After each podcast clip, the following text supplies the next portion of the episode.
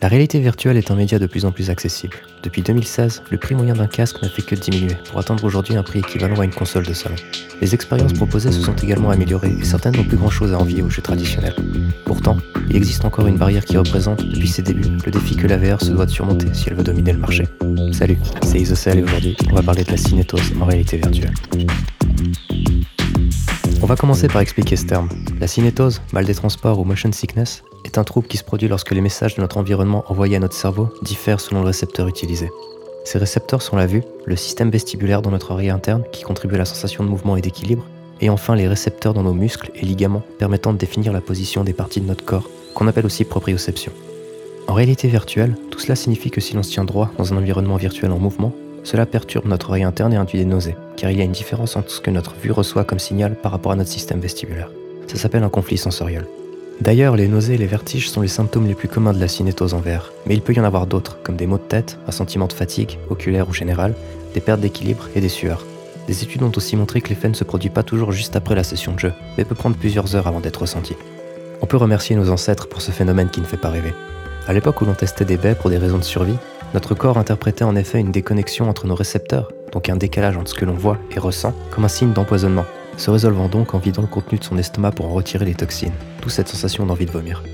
Touchant environ 45% de la population, la cybercinétose représente la plus grande barrière à l'adoption de la VR depuis ses débuts. Ça en est presque devenu un sujet tabou, mais chaque développeur doit se battre constamment avec ce phénomène, souvent au point de modifier complètement le gameplay de son propre titre pour qu'il soit tout simplement jouable pour tous. On peut par exemple se demander pourquoi si peu de jeux ont eu droit à un portage VR officiel.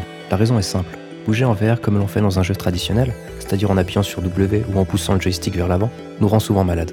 Les aspects induisants de la cinétose sont les changements de vitesse. Malheureusement, se mettre à courir, monter des escaliers et sauter sont des fonctions prédominantes et des standards dans le jeu vidéo d'aujourd'hui. Ne pas les implémenter constituerait un manque selon la perspective d'un joueur. On est ainsi très vite bloqué, mais il existe heureusement une solution pour proposer du contenu qui ressemble à un jeu sans y retirer son essence. Le temps. Notre cerveau peut en effet s'habituer et diminuer drastiquement l'effet de cinétose, jusqu'à ne plus la sentir. Avec de la pratique, on peut faire comprendre à notre cerveau qu'il n'y a pas de danger à recevoir différentes informations entre notre vue et l'ouïe. Cependant, peu nombreux sont ceux qui vont donner une seconde chance à la si la première expérience a été désastreuse. Et la promesse d'une amélioration que l'on fait aux joueurs pose un réel problème. Ce n'est pas suffisant. Il y a néanmoins de multiples moyens de diminuer le mal des transports. Pour cela, un effort doit être fait par les développeurs, mais aussi par l'utilisateur. Je vais commencer par t'expliquer ce qui va influencer la cinétose, pour que tu comprennes mieux les solutions que je vais te proposer ensuite. Le premier facteur influent de la cinétose est bien évidemment le casque. On peut les diviser en deux catégories ceux avec 3 degrés de liberté ou 6. Les casques vont marcher en ont 3, ce qui veut dire qu'on peut regarder dans toutes les directions, mais pas se déplacer. Cela signifie également qu'un déplacement physique n'est pas reproduit virtuellement, et va ainsi créer un sentiment de désorientation et de perte d'équilibre. Nous utilisons désormais des casques avec 6 degrés de liberté, qui vont donc prendre en compte les déplacements dans notre pièce. La latence est également un facteur majeur du motion sickness. S'il y a un décalage entre le mouvement que l'on fait physiquement et la réponse visuelle de celui-ci, notre cerveau réagit très rapidement en explosant notre équilibre. C'est comme être bourré, mais sans le fun. La première latence qui a été fortement améliorée est celle du tracking de la position du casque dans l'espace, qui est rapidement passé d'une fréquence de rafraîchissement de 125 Hz à 1000 Hz. La deuxième cause de latence importante est celle des écrans. Ce n'est pas pour rien que les écrans de nos casques sont passés de 60 à 90 Hz. Certains écrans ont même une fréquence plus élevée, comme le Valve Index, pour un meilleur confort de jeu. Oculus a notamment passé des années à étudier l'effet de la latence sur notre corps pour en arriver à la conclusion que 90 Hz était un bon compromis entre confort et performance pour les casques actuels. Autre facteur de cybercinétose, l'absence de repères. Le fait d'avoir des manettes de jeu suivant les mouvements de nos mains va par exemple rajouter un repère visuel dans le jeu, diminuant la cinétose. On peut également parler de repères physiques qui vont lutter contre le mal des transports.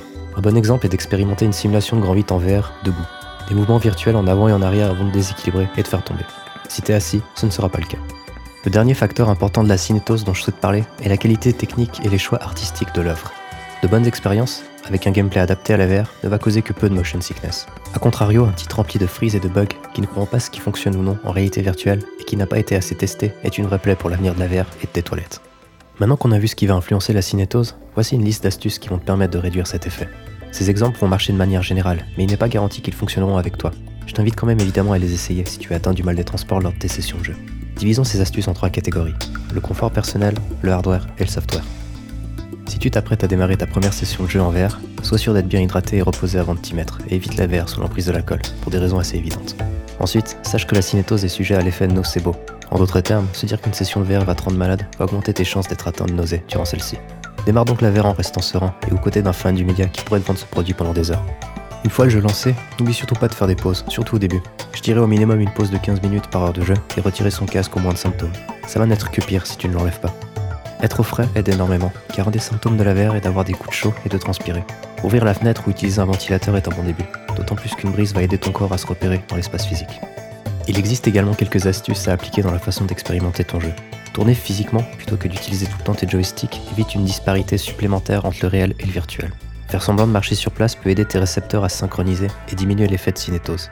Enfin, dans les jeux qui le permettent, je te conseille de t'asseoir pour réduire les mouvements de tête et de ton corps. Passons au hardware. Avoir une bête de course pour diminuer les frises et garder un taux d'image par seconde élevé va bien sûr améliorer ton confort de jeu. Mais il y a d'autres moyens permettant de diminuer la cinétose qui ne nécessitent pas un recours à ton porte-monnaie. Ça passe tout d'abord par l'ajustement de son casque. Le serrer convenablement pour qu'il ne bouge pas lors de tes mouvements va améliorer ton confort, l'image et diminuer les nausées. Pour les casques qui le permettent, régler son IPD, donc la distance interpupillaire, va également améliorer ton confort en t'évitant de boucher pendant toute la session de jeu. La dernière astuce hardware est d'avoir un espace de jeu éclairé pour améliorer la qualité du tracking du casque. Des pertes de tracking vont créer des décalages entre ce que tu vois et ce que tu fais, et donc te rendre malade, tout en te faisant louper ta super série de blocs réussis sur Beat. Allez, on passe au software en commençant par le choix du jeu. Ne débute pas par des expériences avec des bugs ou de la latence. Comme je l'ai déjà dit, la latence et des frises induisent rapidement des nausées. Si tu cherches de bonnes expériences en cinétose, tu peux consulter mes autres vidéos. Il est important et même crucial de démarrer en douceur.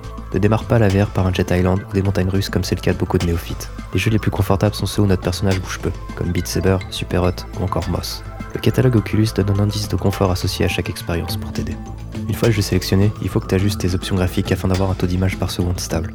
On peut avoir cette information dans SteamVR en allant dans les options et dans Oculus avec le Oculus Debug Tool. Enfin, je t'invite à utiliser les options de confort dans les jeux. Les bons titres auront toujours des options de confort. On peut citer le mode de mouvement avec le mode téléportation qui est moins intense que la locomotion libre, le vignettage qui va réduire notre champ de vision lors des mouvements et des rotations, et le mode de rotation à choisir en lui-même entre un mode régulier ou cranté. Il y a aussi souvent une option pour choisir si notre direction de mouvement est déterminée par la position du casque ou de la manette. L'effet bénéfique de ces options va varier suivant les utilisateurs, donc je peux pas te donner de recommandations à ce sujet. C'est à toi de trouver ce qui te convient le mieux. Avec tous ces conseils, tu vas pouvoir diminuer drastiquement tes chances de te sentir mal et apprécier pleinement les joies de la réalité virtuelle. Comme dit précédemment, plus d'un tiers de la population est sujette à la cybercinétose, mais je pense qu'il ne faut pas sous-estimer les capacités de l'être humain à s'adapter. Ce qui est le plus important selon moi, c'est de ne pas garder un mauvais souvenir de la VR. La réalité virtuelle est quelque chose de révolutionnaire, croyez-moi, mais on a eu affaire à de très mauvaises expériences en début de cette nouvelle vague. Proposer des grands vides couplés à un casque pour téléphone a laissé un très mauvais goût en bouche aux utilisateurs, mais je peux vous assurer que la ça n'a rien à voir avec cela. Pour conclure, je dirais qu'avec un peu de pratique, il n'y a plus de motion sickness, mais que des mauvaises expériences remplacées petit à petit par d'excellents titres à savourer. Allez, salut